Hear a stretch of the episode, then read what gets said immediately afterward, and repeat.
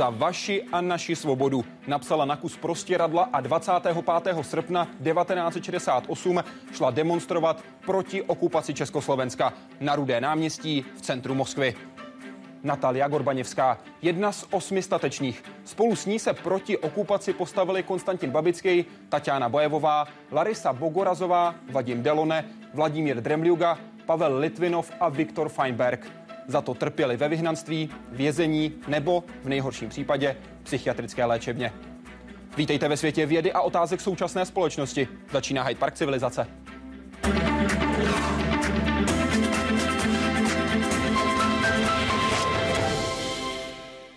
Paní Gorbaněvská, vítejte v Hyde Parku civilizace. Je mi ctí, že jste přijala pozvání. No, я рада, что я в Праге. Jsem ráda, že jsem v Я Praze. рада, что я Jsem ráda, могу вот Že таким невидимым путем mohu touhle общаться, neviditelnou вероятно, с довольно cestou большой аудиторией, komunikovat zřejmě s dosti э, velkým и obecenstvem. тем чехам, которые A těm уже что-то о Čechům, нас знают, kteří už o nás něco рассказать, vědí, может быть, povědět дополнительно, možná а вот něco тем, кто о dalšího. нас совсем A не těm, знает, kdo o nás nevědí vůbec, рассказать им такую новость. jim převyprávět takovou zprávu, Sovětském Союзе že v byli Sovětském lidi, svazu byli kteří lidé, vystupili proti kteří se okupaci postavili proti Československé. okupaci Těch lidí Československa. bylo ní A osm, těch bylo lidí гораздо nebylo больше. osm, bylo jich mnohem V různých víc gradách. v různých městech. Они делали надписи Psali на nápisy мостовой, на na стенах, dlažbě, они na разбрасывали zdech, листовки. rozhazovali letáky. My jsme se prostě ocitli ve středu pozornosti, protože jsme nebyli osamělí, byli jsme v srdci Moskvy na Rudém náměstí. O nás se lidé dověděli. Bylo obtížnější se s námi vypořádat, než po jednom. Takže jsme se ocitli vlastně v poněkud privilegovaném postavení. To je jenom malý kousek příběhu Natálie Gorbaněvské, který vám dnes večer ona sama bude vyprávět. Teď vám tuto dámu představujeme. Zrada, přepadení, konec nadějí jedné generace a jeden z osudových dnů české a československé historie. Po takzvané bratrské pomoci ze srpna 1968 si Čechoslováci mysleli, že zůstali sami. Na pomoc jim nikdo nepřišel, ovšem úplně sami zase nebyli. V neděli 25. srpna 1968 se v Praze stále sporadicky ozývaly výstřely a Václavské náměstí bylo opět plné demonstrantů. Nikdo z nich přitom nemohl tušit, že více než 1500 kilometrů daleko na moskevském Rudém náměstí se sešla skupina lidí, kteří probíhající invazi viděli stejně. Jako bezpráví, kterému je třeba se postavit. Hodiny na Spaské věži začaly odbíjet poledne, když se na místě bývalého pranýře na Rudém náměstí odehrálo něco mimořádného. Ta osmička přišla k tomuto pranýři, symbolicky k pranýři a roztáhli tam transparenty za nášu i vášu svobodu, za naši i vaši svobodu. Osmička účastníků byla už před touto akcí aktivní v dizentu a věděli, že tento protest přijde draho. Riskovali prakticky celé životy. To, co oni udělali, udělali s vědomím, že to těžce odnesou na zdraví, na psychice, že to odnesou jejich děti a přesto to udělali. Proto je to takový vzácný čin. Během pěti minut u nich byli lidé z KGB a všechny účastníky zadrželi. Za 20 minut už nebylo po protestu ani stopy. Dvě z účastnic se ale bezprostřednímu trestu vyhnuli. S Natalí Gorbaněvskou, která tehdy měla tříměsíčního syna, to byla i nejmladší účastnice Tatiana Bajevová. která byla po zatčení vlastně přesvědčena jejími eh, kolegy, aby se vzdala její účasti na protestu, aby řekla, že tam byla pouze náhodou. Díky tomu, že zůstala na svobodě, mohla Natalia Gorbaněvská demonstraci a následný soud popsat v knize Poledne. Rukopis i přes domovní prohlídky zachránila a s pomocí české studentky Jany Klusákové dostala ven ze Sovětského svazu. No a protože z Československa se ještě svobodně cestovalo, tak eh, ten rukopis se ocitl v Mnichově. A tím pádem ta kniha potom se mohla šířit po světě. Jenže Natalia Gorbaněvská zůstala i po demonstraci dál dizidentkou a KGB si nakonec došla i pro ní. Byla umístěna v psychiatrické klinice, což byla vlastně tenkrát taková běžná praxe eh, v Sovětském svazu, jakým způsobem eh, zamést z dizidenty, kde mohli být eh, drženi do té doby, dokud se nevyléčí. Roky na takzvané psychušce se staly nejtvrdší životní zkouškou Natalie Gorbaněvské. Musela vydržet tehdy běžné metody. od předávkovávání různými psychofarmaky, svazování do kazajek a vlastně další nátlak. Po emigraci do Paříže a pádu komunismu se Natalia Gorbaněvská na Rudé náměstí začala zase vracet. A zase se střetávala s mocí. Teď už s ruskou a už ne tak osudově. I připomínka 45. výročí památné demonstrace, ale neskončila bez následků. Tentokrát pokutou. Nakonec od činu, který považovali za správný, je neodradili ani větší hrozby. Tehdy, v roce 1968, jim pár minut svobody stálo za roky vězení. V podstatě ta osmička snímala vlastně hříchy ruského národa, protože oni představovali to nejlepší, co tam tenkrát v Rusku bylo. Dobrý večer. Podle mě jste velmi statečná. Cítíte se tak i vy sama? Нет, я себя не Ne, necítím se tak. Никакой отважный, Nějak statečná, hrdinská. Я просто было Prostě желание поступить по совести. Přála Вот jsem и si всё. jednat v souladu se svým svědomím. To je vše. Vy jste na tu demonstraci vzala svého mladšího syna, který dodnes říká, že je hrdý na to, že na té demonstraci byl. Jaký byl tehdy ten motiv, že jste svého tříměsíčního syna vzala sebou na demonstraci? Víte, šlo o to, že jsem ho nemohla nevzít. Byli mu tři měsíce, já jsem ho kojila его взяла не в каких-то Takže целях jsem ho nebrala показать, kvůli вот, tomu, даже abych eh, женщины с ho детьми. předváděla, eh, že třeba zatknou a ženu prostě já s ho dětmi. nemohla ostavit Prostě doma. nemohla jsem ho nechat doma samotného. Если вы разрешите, я Když вам расскажу dovolíte, очень короткую tak vám историю. povím velice Я никак krátkou не соберусь. historku. Э, Мне все хочется перевести с польского Pořád bych и ráda напечатать přeložila рассказ, z который я polštiny озаглавила a бы vydala «Женщина powitku. To. žena s kočárkem. Byla to žena Polka, mladá, právě v té době, v srpnu 68, měla jednoho kojence, jako jsem měla já v tom kočárku, a druhé dítě nebylo už tak velké, jako jsem měla já, eh, mému bylo sedm let. A ona měla dvouletého, vedla ho za ruku a s tím kočárkem a dítětem chodila až rozšiřovala letáky. Byla úplně sama. Samotnou jí to napadlo. Možná ženy s dětmi přemýšlejí o tom, aby se nemuseli v budoucnu před svými dětmi stydět. Jsou vaše děti na vás hrdé? Velmi. Nejen děti, ale i vnuci. Řekla byste tedy, že vás tam tehdy nebylo osm, ale devět? Osm a půl. Jdeme na web pro otázku od Martiny. Dobrý večer. Prosím, co přesně se na Rudém náměstí v Moskvě 25. srpna 1968 stalo? Můžete to prosím popsat svými slovy?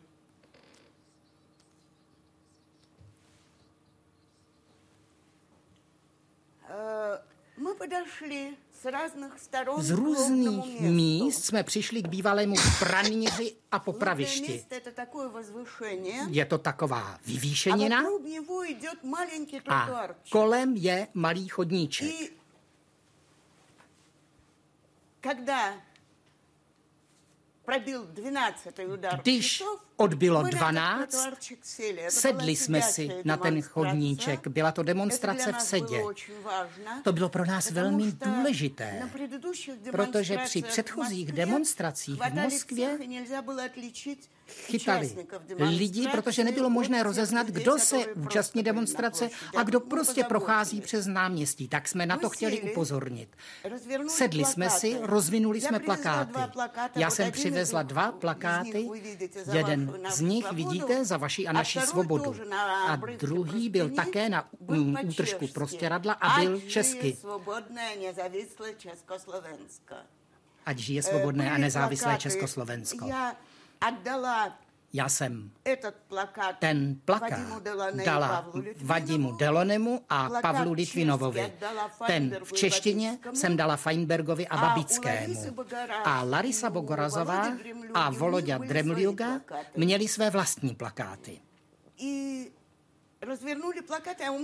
Rozvinuli jsme je a já jsem měla maličký československý praporek, který jsem sama si udělala 21. srpna. A i hned, v témž okamžiku, Bůh ví odkud. Z různých konců toho rudého náměstí, od, eh, z té strany, která byla proti nám, se rozběhli. Víte, u nás jim říkali uh, kunsthistorici v v civilu. Rozběhli se proti nám, byla tam i jedna žena, i hned nám strhli všechny plakáty. Demonstranty byli. Viktoru Feinbergovi vyrazili čtyři zuby. Pavla Litvinova tloukla, ta žena měla takovou hodně těžkou tašku, nevím, co tam měla, snad cihly nebo co Как потом оказалось, он даже не заметил. A pak se jsem zjistilo, že si toho ani nevšiml. Já to viděla. A narod, narod u nás любопытный. Lidé jsou přitom velmi zvědaví. Lidé se začali scházet a najednou, já jsem to neslyšela, proto to také není v mé knize, ale slyšela to Larisa a najednou někdo řekl, přestaňte je být a najednou nás přestali být. Zůstali, část z nich zůstala před námi a jak jsme se pak dozvěděli, tak někteří z nich se rozběhli pro auta.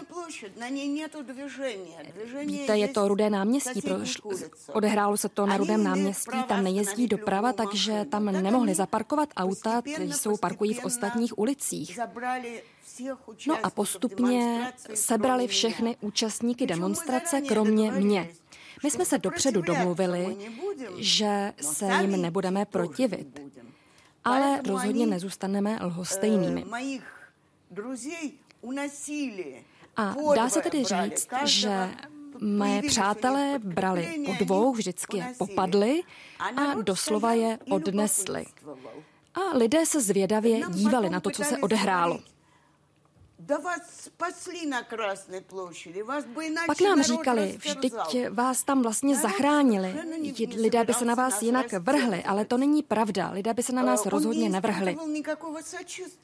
Lidé se k nám cítili lhostejně, byli zvědaví, ale nechovali se k nám nepřátelsky. Pro lidi to bylo zkrátka zajímavé. Říkali si, co se tady děje, je to zvláštní. Lidé tam přicházeli a ptali se, co se tady děje. Dokud jsme tam byli a já jsem tam nakonec zůstala jako poslední, tak jsme jim říkali, aniž bychom někde křičeli, zkrátka v klidu jsme jim říkali, co se odehrálo. Když jsem tam zůstala sama, tak jsem jim řekla, proběhla zde demonstrace proti invazi v Československu. Roztrhali nám naše plagáty a odvezli mé kolegy. Zlomili, zlomili mi českou vlaječku, já jsem jim to ukázala, to dřívko, co mi zůstalo v ruce. A Dokud jsme tam ještě byli všichni, než přivezli auta, tak tam nechali asi dva nebo tři lidi, kteří se s námi dohadovali. A ještě bych tady chtěla vyzdvihnout, že to rozhodně nebyli lidé z Davu, ale byli to lidé, jak se později ukázalo, tak to byli strážci Rudého náměstí. Říkali nám, kdybychom se ne, nevydali do Československa, kdybychom ne, bychom nepodnikli invazi do Československa, tak by to udělali Němci Němci nebo Američané a tak dále. Umíte si představit, co lidé říkali? Lidé raději nic neříkali. Lidé jsou chytří, moc dobře věděli, že na to nelze nic říct. Pouze když jsem tam zůstala sama a říkala jsem, že proběhla demonstrace, v souladu se sovětskou ústavou, protože sovětská ústava garantovala možnost demonstrovat, tak jsem najednou zaslechla, jak někdo řekl. To je pravda. Paní má pravdu. Já nevím, co se tu odehrálo, ale ta paní má pravdu. Ale všichni jinak mlčeli. Ty reakce lidí, kteří tu demonstraci sledovali, se hodně probíraly při procesu. Na jedné straně tam byly výpovědi vašich přátel, na druhé straně také výpovědi těch, kteří na Rudém náměstí, na centru Moskvy, v samém srdci Moskvy, skutečně zasahovali. Například Dolgov tam tvrdil, byli velmi pobouřeni. Z davu zaznívaly výkřiky příživníci a že se nestydíte. On sám, jak říká, hned jsem pochopil, že se chystá nějaká provokace. Rychle jsem se proto přiblížil a dva plagáty jim vzal. Byl tedy mezi prvními, kdo vběhl do vaší malé skupinky. To byl jeden z těch pracovníků ostrahy Rudého náměstí?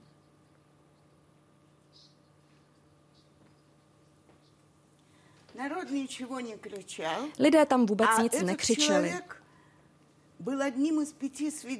Ten člověk byl jedním z pěti svědků, které předvolal soud. Když se první den zjistilo, že ti svědci, kteří říkají, že se zkrátka jenom procházeli po rudém náměstí a že se vůbec ne, neznají, tak se prokázalo, že patří ke stejnému vojenskému oddílu.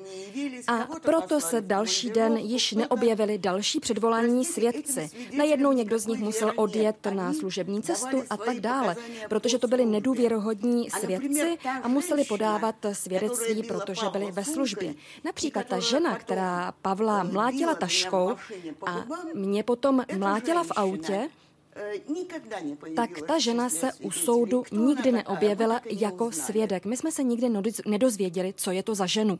A vám v tom voze, když vás odvázeli, tvrdila s úsměvem, jak vy jste napsala ve své knize, s vyceněnými zuby, že se jmenuje Ivanovová. No ano, to je pravda, to je ale nejčastější příjmení v Rusku. Určitě to takto říkala umyslně. Jak jste čekala na to, až přijedou i pro vás, tak eh, z davu zaznělo, děvče odejděte, opakoval někdo vytrvale, píšete ve své knize. Zůstala jsem na svém místě. Napadlo mě, že pokud se náhodou rozhodli, že mě neseberou, zůstanu tu do jedné a potom odejdu. Mezitím maličkého probudil hluk, ale ležel tiše. Převlékla jsem ho. Pomohla mi přitom neznámá žena stojící vedle. I takoví lidé se tam našli, že vám takto pomohli, takto s vámi sympatizovali.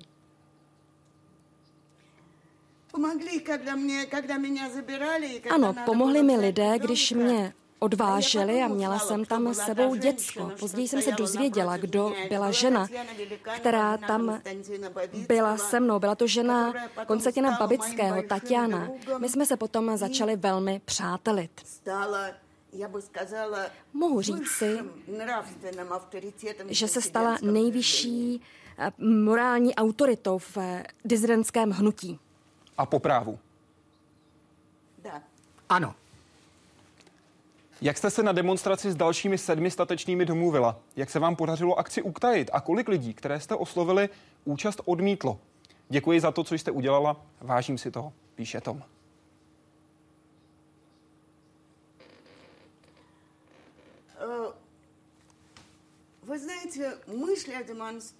Víte, myšlenka na demonstraci napadla zároveň různé lidi. 21. srpna, rovnou den vpádu, na moskevském eh, městském soudu soudili našeho přítele Anatolie Marčenka. Velmi mnozí lidé se tam setkali. Já jsem seděla sama doma s dítětem. Protože matka se starším synem nebyli v Moskvě. A seděla jsem a všechno slyšela. Ne rádio, ale spíš rušičku. Ale pochopila jsem, že tohle je ten případ, kdy mohu odpovědět pouze demonstrací, i když všeobecně nemám sklon k demonstracím. A předtím na demonstrace, které se ona, u nás konaly už od 65. roku eh, na Puškinově náměstí, na ty jsem nechodila. Ale tohle byla taková živelná myšlenka. Bylo jenom třeba najít místo a čas a domluvit se. Nevím, kdo zvolil místo a čas, ale já jsem se o tom dověděla od Larisy Bogorazové. O demonstraci vědělo minimálně několik desítek lidí. Každý z nich sám za sebe rozhodoval. Jeden náš přítel ke mně přijel, přijel ke mně a vysvětloval, proč on nepůjde na demonstraci. Podívala jsem se na něho naprosto ohromeně, protože jsem se domnívala, že každý má právo rozhodnout se. Každý má volbu. Člověk může mít nějaké důvody, aby nešel. A není možné nikoho odsuzovat za to, že nešel. Stejně jako ho nelze odsuzovat, že šel. Myslím, že nejlepší ze všeho Nejlépe je to vyjádřeno v Galičově písni, kterou napsal několik dnů před naší demonstraci, aniž o ní věděl. Troufneš si na náměstí, svedeš jít na náměstí, ale nenapsal musíš jít na náměstí. Nikdo nemusel. Člověk cítí, jako jsem to pocítila já. Předtím jsem na demonstrace nechodila, ale řekla jsem si, teď nemohu jinak. Dřív prostě mi stačilo, že jsem seděla u psacího stroje, přepisovala jsem nebo psala protestní dopisy, sestavovala jsem věstník aktualit, to mi stačilo. Ale v tuhle chvíli mi to stačit přestalo. Někdo jiný se mohl rozhodnout, že má na práci něco důležitějšího. Vy ve své knize píšete, že podle vašeho názoru se o demonstraci dopředu nevědělo. Naopak ve své závěrečné řeči Pavel Litvinoch tvrdí, že je pevně přesvědčen, že šlo o provokaci pracovníků orgánů státní bezpečnosti vůči nám. Viděl jsem, že jsem sledován. Svůj rozsudek jsem si přečetl v očích člověka, který jel za mnou v metru. Víte, soudě podle toho,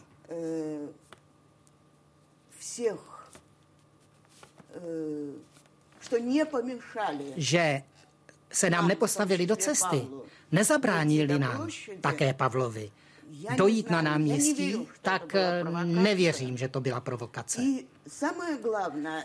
A co je nejdůležitější, hledali ta auta. Nebyli připraveni na tu demonstraci. Možná, že Pavla sledovali, ale nevěděli, co má v úmyslu. Nevěděli, že jde demonstrovat. Na Facebooku se vás ptá Lukáš Ron. Dobrý večer. Jak probíhal proces, který vedl k odsouzení vašich přátel a jak v úvozovkách posuzování vašeho zdravotního stavu, na jehož základě jste byla poslána do léčebny?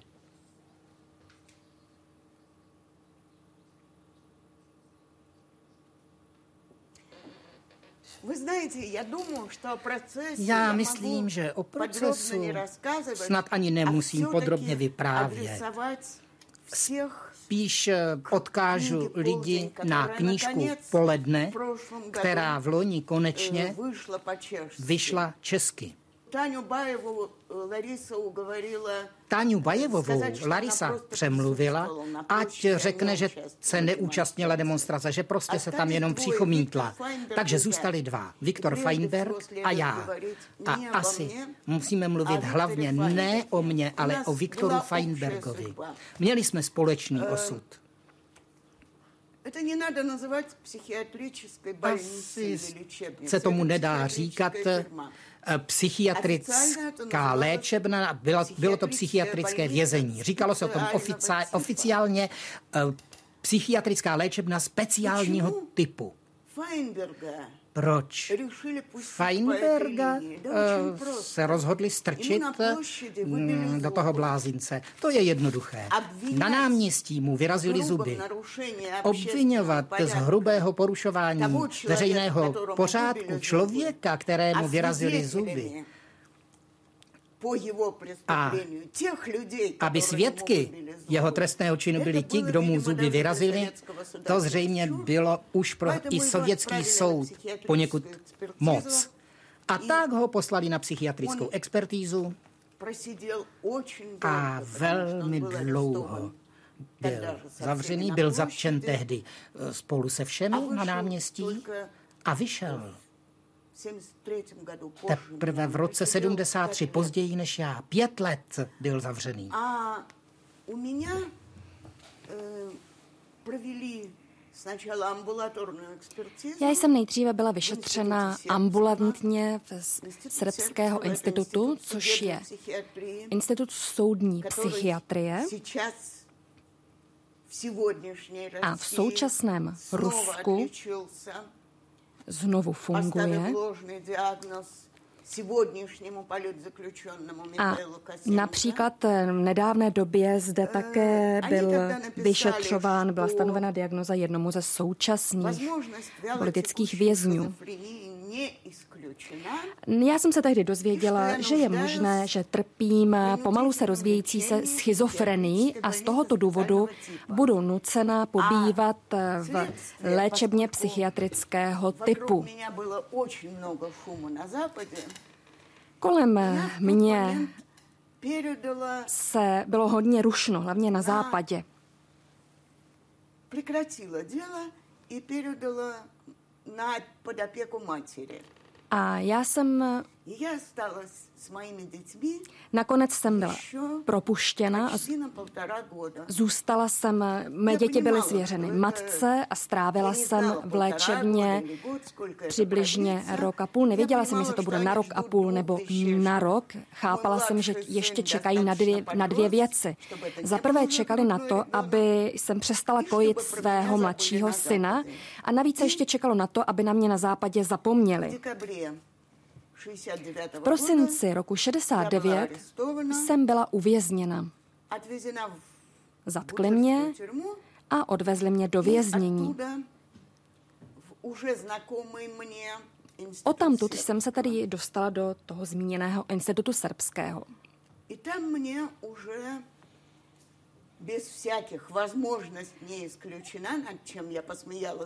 Tam už jsem neměla žádné možn, žádnou možnost nějak se bránit a opravdu mi byla stanovená ta diagnoza schizofrenie. Já se potom eh, nad tím úsměvně pozastavuji ve sněvé knize Poledne, kterou jsem tehdy již napsala. Na čem se zakládala ta diagnoza? Například – не будучи замужем, родила двух детей. Nevdala se a přitom má dvě děti. Samozřejmě, že se tomu potom smáli francouzští psychiatři, když se to potom četli, když jsem to četla v Paříži. Nebo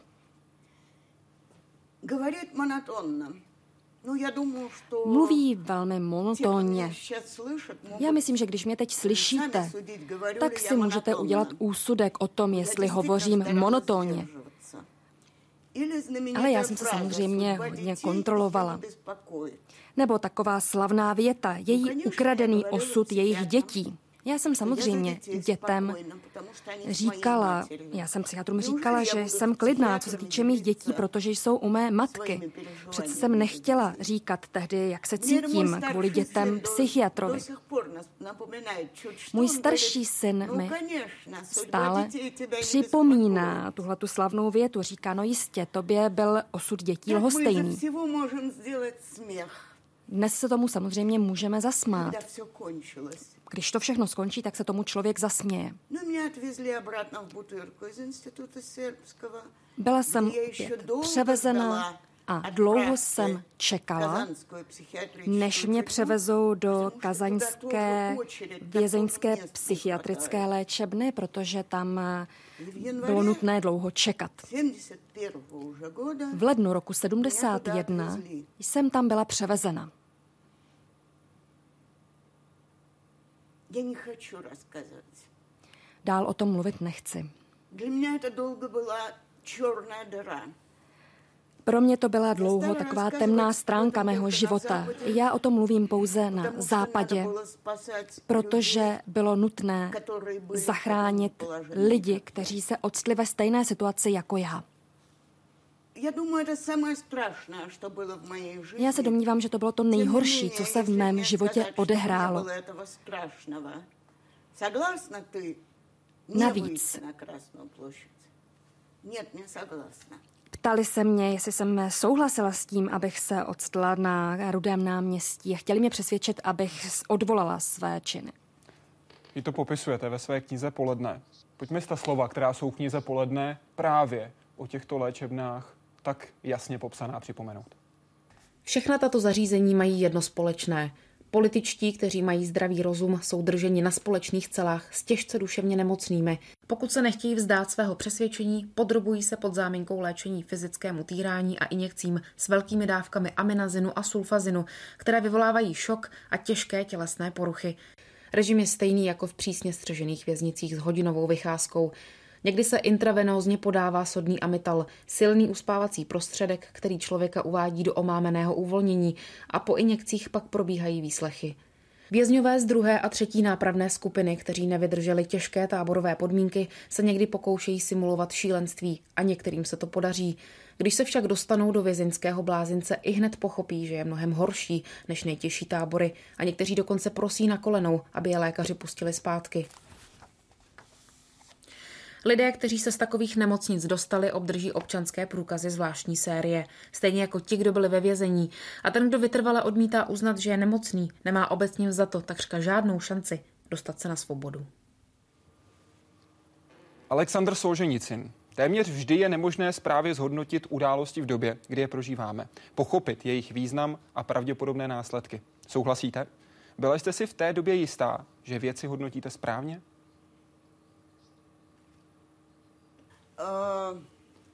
событие, которое произошло, если иметь в виду to, k čemu došlo, pokud tedy máte na mysli invazi do Československa, tak já si myslím, že jsme své chování vyhodnotili správně. Pokud máte na mysli to, co se odehrálo potom s námi, tak se domnívám, že já a stejně tak i mý kolegové, mý přátelé, to hodnotili jako naše rozhodnutí. Udělali jsme to pro sebe, pro své čisté svědomí. a hlavně proto, aby všichni viděli, že ta bratrská pomoc, o které se psalo ve všech sovětských novinách, se netýká všech. Jak řekl skvělý ruský spisovatel Andrej Platonov, beze mne je národ neúplný a bez nás byl také náš národ neúplný.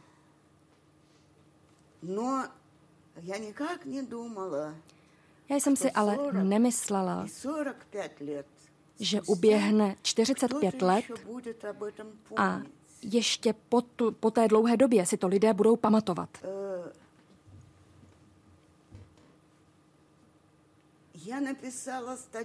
Napsala jsem článek k 15. výročí demonstrace. Už tam jsem se podivovala, že si to lidé ještě pamatují. A dosud se tomu divím.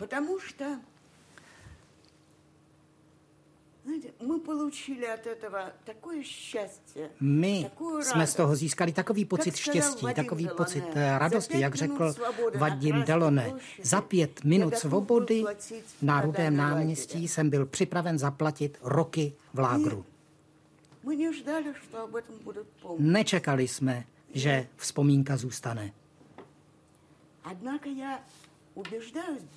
Ale stále se přesvědčuji, že v Rusku, ačkoliv se na nás ne, téměř nevzpomínalo v 90. letech, tak po roce 2000 si nás začali připomínat stále častěji. Možná jste viděli v roce 2008 sedm docela mladých lidí.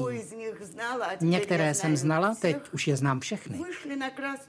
Vyšlo na Rudé náměstí s plakátem Za vaši a naši svobodu. Možná jste viděli, že v tomhle roce 25. srpna lidé z takové liberální organizace Solidarnost, mezi jiným bratranec Vadima eh, Deloneho, Sergej Šarov Delone, také znovu vyšli na, rudé, na Rudé náměstí. a já jsem šla s nimi, protože jsem zrovna byla v Moskvě. Sebrali je, zaplatili pokuty. A jedna z nich napsala ve svém Facebooku.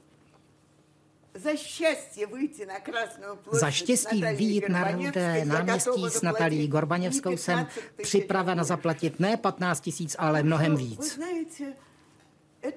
Takže víte, je to podivuhodné. Číňu?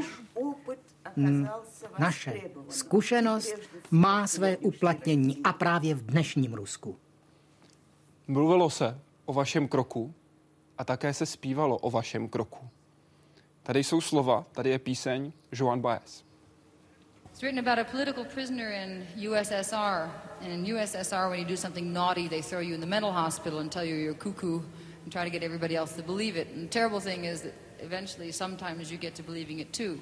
It is because of people like Natalia Gorbanevskaya I am convinced that you and I are still alive and walking around on the face of the earth.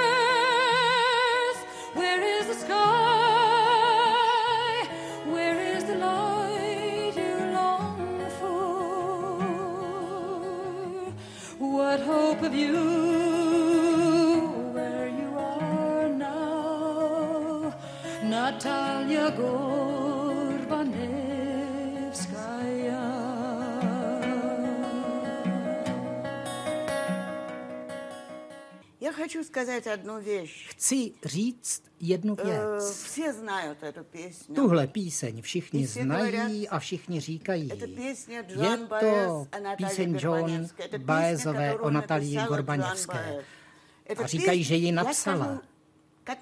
Já vám povím, jak je to doopravdy.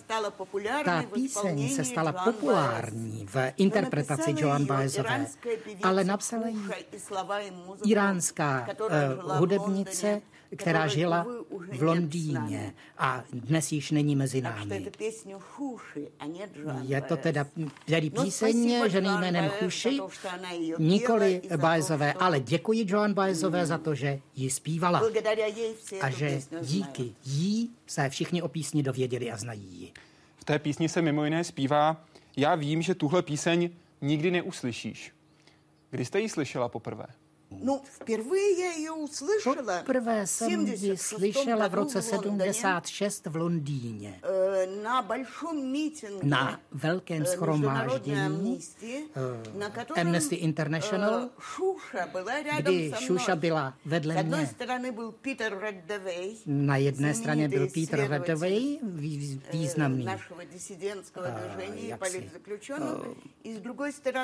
průzkumník, vyšetřovatel našeho disidentského politického hnutí a Šuša z druhé strany. A já, to oni byli takový spíš dlouzí, já mezi nimi. Tam jsem poprvé píseň slyšela. Myslím, že Paezová jí tehdy ještě nespívala. Na webu se vás ptá Marina. Dobrý den. Jak jste se dostala ze Sovětského svazu do Francie? Musela jste emigrovat tajně? Jak vás přijali na západě? Ne, emigrovala jsem docela legálně. Сначала я Nejprve podala dokumenty na výjezd podala Francii, žádost o vystěhování do Francie. Mě nevypustili. Měla jsem pozvání, nepustili mě. A pak jsem se vydala, jak se tehdy říkalo, v Sovětském svazu obyčejným způsobem. Tedy formálně to byla emigrace do Izraele. Moje přítelkyně mi poslala pozvání, ve kterém udávala, že je moje sestřenice. Byla to sestřenice velmi mnoha lidí v Sovětském svazu. Na její pozvání jsem tedy vycestovala, ale nedojela jsem do Izraela. Dojela jsem do Vídně, a potom z Vídně museli jsme čekat na francouzské vízum a pak jsem s dětmi uh, přijela do Francie. Už ve Vídni. Mě uvítali různí dopisovatelé. První interview ve svém životě jsem poskytla na vídeňském letišti, velmi jsem se bála, protože jsem vůbec neuměla veřejně vystupovat a najednou jsem mohla zcela svobodně mluvit, ať jsou tam novináři nebo kdo, že mohu povídat, co chci. Potom přijeli novináři z Francie. Ale v tu chvíli došlo k teroristickému útoku palestinských teroristů na OPEC a novináři se o mě přestali zajímat. Pak něco vydali, ale byly to takové směšné věci. Vyšel rozhovor se mnou a naštěstí tam bylo další, doplň, další doplňující informace od novináře o naší situaci. V té době akademik Sacharov se svou ženou Jelenou v klidu seděli na rudém náměstí a vysvětlovali lidem, k čemu došlo. Akademik Sacharov v té době ještě svou budoucí ženu Jelenu vlastně neznal. Byla totiž v Paříži u příbuzných. Akademik Sacharov se totiž ještě na rozdíl od nás neúčastnil hnutí na ochranu lidských práv. Tam to všechno ale nějak překroutili. Když jsem dorazila, tak hned první den, stejně jako když jsem dorazila do Prahy, když jsem k vám přijela, tak se tady hned objevil článek, kde se píše, ze všech účastníků demonstrace je to jediná osoba, která přežila. Tedy já jsem jediná, kdo přežila, ale to není pravda. Bohužel je to dáno tím, že něco píší čeští novináři, něco západní novináři, něco ruští novináři, ale bohužel ne vždy píší novináři věci správně. Sacharov, to je laureát Nobelovy ceny míru z roku 1975, také vynikající fyzik, muž, který byl u jaderného programu Sovětského svazu. Vy osobně jste se s ním setkala?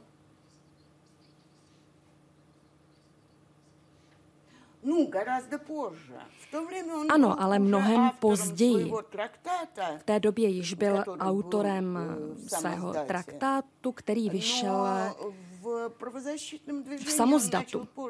Ale v našich hnutích se účastnil až později. Samozřejmě, že jsem ho znala, znala jsem také jeho ženu Jelenu. My jsme ji říkali Lucy Bonar. Vy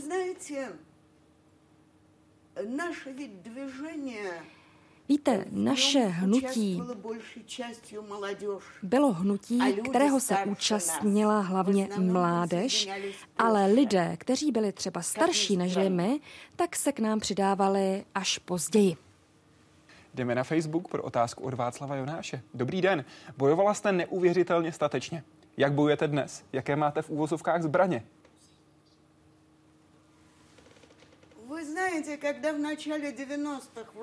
Víte, když začátkem 90. let začala v Rusku svoboda, tak jsem si říkala, že už se dál nemusím věnovat ochraně lidských práv a v podstatě se můžu vydat do důchodu. A takhle jsem to přijímala. Až někdy ve druhé polovině Až koncem, až po roce 2000, před pár lety, jsem si uvědomila, že musím někomu pomáhat, že musím zasáhnout, protože situace v současném Rusku je taková, že vyžaduje ochranu lidských práv. Samozřejmě vyrostlo nové pokolení obhájců lidských práv. Lidé bojují za lidská práva a chrání politické vězně, ale já nemohu stát stranou. I kdyby jenom kvůli tomu heslu za naši i vaši svobodu. Vy jste aktivní blogerka. Je internet tou cestou k dodržování lidských práv, k větší svobodě?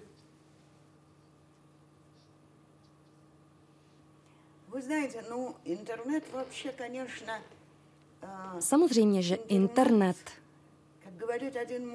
Jak říká jeden můj přítel, internet je vlastně současný Gutenberg. Všechno se změnilo.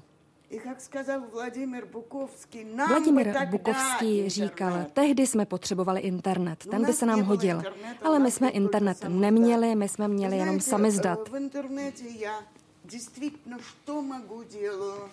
Já se snažím dělat maximum prostřednictvím internetu na ochranu současných politických vězňů. Dělám si velkou starost o Michala Kasenkova, já jsem to už napsala. A samozřejmě bych také chtěla zmínit ty skvělé dívky, Marii a Naděždě, které jsou také vězněny. Já nevím, jestli čeští diváci vědí, že do té doby, než došlo k akci v chrámu Krista Spasitele, tak také se odehrálo jedn, odehrál jeden čin na stejném místě, kde se odehrála naše demonstrace, tedy na tom praníři. Lidé se vydali na tento praníř Sedli si tam a zpívali. Ta písnička, podle mého názoru, je zkrátka umělecké dílo, ale možná já samozřejmě jsem z jiné generace, ale já vím, že v té písni opět zaznělo něco v duchu za naši i vaši svobodu. Ten protest, který jste zmiňovala na Ruském náměstí, ten byl v lednu 2012 a konkrétně ten protest byl ukončen hned po první písni, která se jmenovala Putin se podělal. Tehdy to nakonec skončilo velmi vysokou pokutou. Půjdeme na to, co jste sama zmínila. Pusy Riot, ty české diváky zajímají. Jak hodnotíte za prvé výstup, místo a zvolenou formu a za druhé soud Pusy Riot? Jak se na ně dívají v úvozovkách obyčejní rusové? Mají podle vás víc odpůrců nebo příznivců? Je v Rusku víc takových skupin? Jak hodnotíte místo a zvolenou formu toho protestu? Já думаю, что Víte, место myslím si, že místo nebylo vybráno docela šťastně. Toho posledního protestu. Mohli třeba to provést v chrámu, ale nemuseli chodit na místo, kam nemají normálně přístup lajíci. Ale myslím si, že za to dostali trest okamžitě, totiž eh, strážný je vyvedl z chrámu. Další trest podle mě jim vůbec nenáleží. To, že zahájili proti ním trestní stíhání, je rozhodně spojeno ne s tím, že, ne s tím, že eh, vstoupili na místo vykázané pro, pouze pro duchovní, ale spíše v souvislosti s tím, eh, koho chtěli zahnat pomocí bohorodičky. To jméno nechci ani vyslovovat. Soud. Byl naprosto ne v duchu justice. U nás se říká, uh, jsou to lidé, kteří se vzdali práva, lidé, kteří odstoupili od práva a zákona. A přitom soudí. Jsou to zákonodárci, jsou to soudci. A odsoudili je nepřiměřeně dali jim bezpodmínečný trest, podmínečný odmítli a odmítli je propustit před vypršením té lhůty trestu. Myslím, že šlo především o osobní pomstu. Oni řekli, vyžeň ho, a on zřejmě řekl, tak si za to poseďte ve vězení. Konkrétně to byla panková modlitba s názvem Bohorodičko vyžeň Putina. Jdeme k další části té otázky, která nám tady zůstává. Jak se na Pussy Riot dívají obyčejní rusové? По-разному. Různě. По-разному. No, pust vás Ale ať vás neklame pokřik té takzvané pravoslavné veřejnosti. Především, jak je pravoslavná. Mohl říci, že jejich pokřik a jejich zášť jsou hluboce cizí křesťanství vůbec a pravoslaví zejména. A dělají to také velice hlasitě, Zatímco obhájíci Pussy Riot jsou většinou lidé kultivovaní a chovají se zdvořile a nebo si vůbec říkají, no, co se do toho budu plést.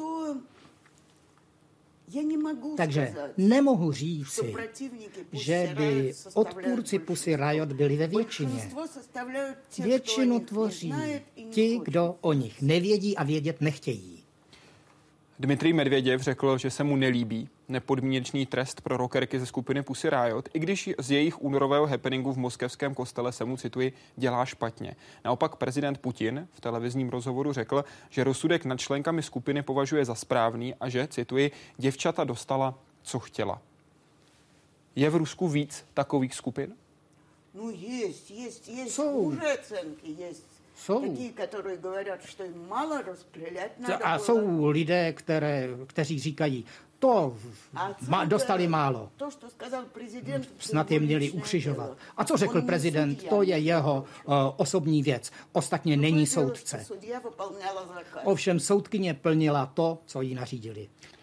A co se týká dalších skupin, podobných jako je Pussy Riot, jsou v Rusku? Je víc takovýchhle skupin?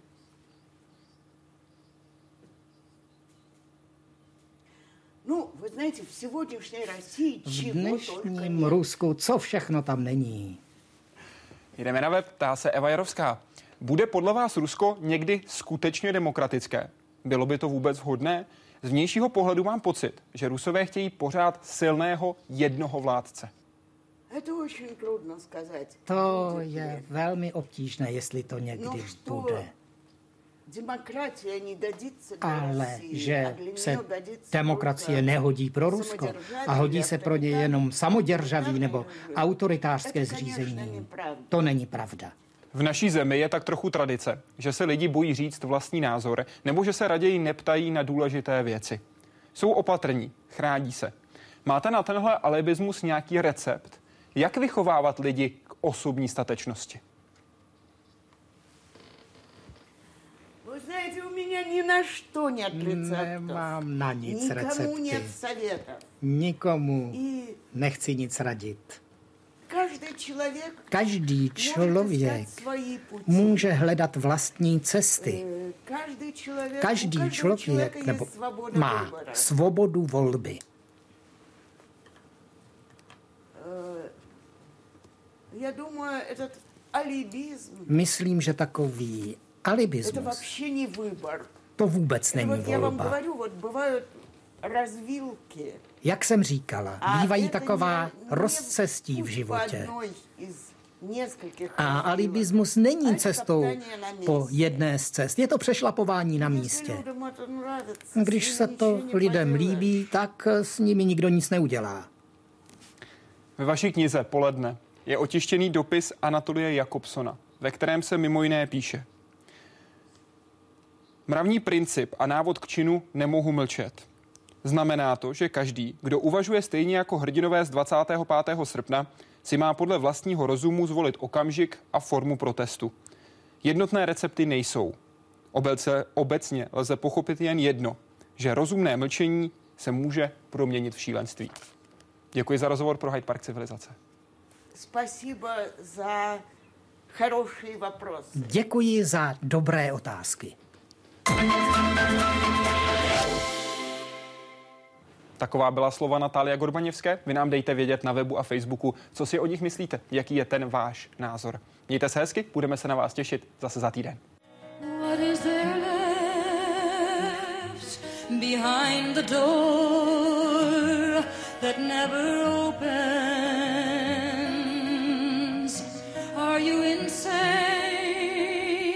As they say you are, or just forsaken?